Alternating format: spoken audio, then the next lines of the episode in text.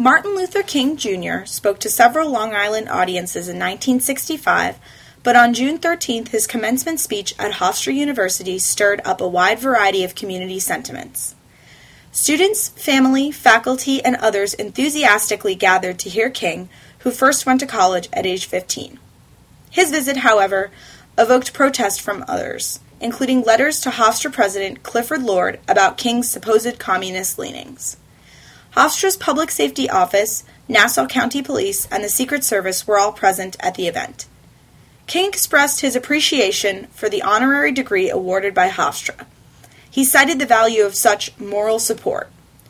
King, on this day, made an impassioned speech for the need to end social injustice, poverty, and war. Hofstra's University Archives maintains the history of this day and its surrounding events. Trustee Emeritus Bernard Fixler and Mrs. Lucy Wachtel, wife of King's longtime attorney and Hofstra professor of political science Harry Wachtel, helped make this possible through the donation of Harry Wachtel's papers to Hofstra University's Department of Special Collections. The collection includes information about Supreme Court cases, organizations such as the Southern Christian Leadership Conference, the civil rights movement, and Wachtel's trip with King and his supporters to Norway to receive the Nobel Peace Prize in 1964.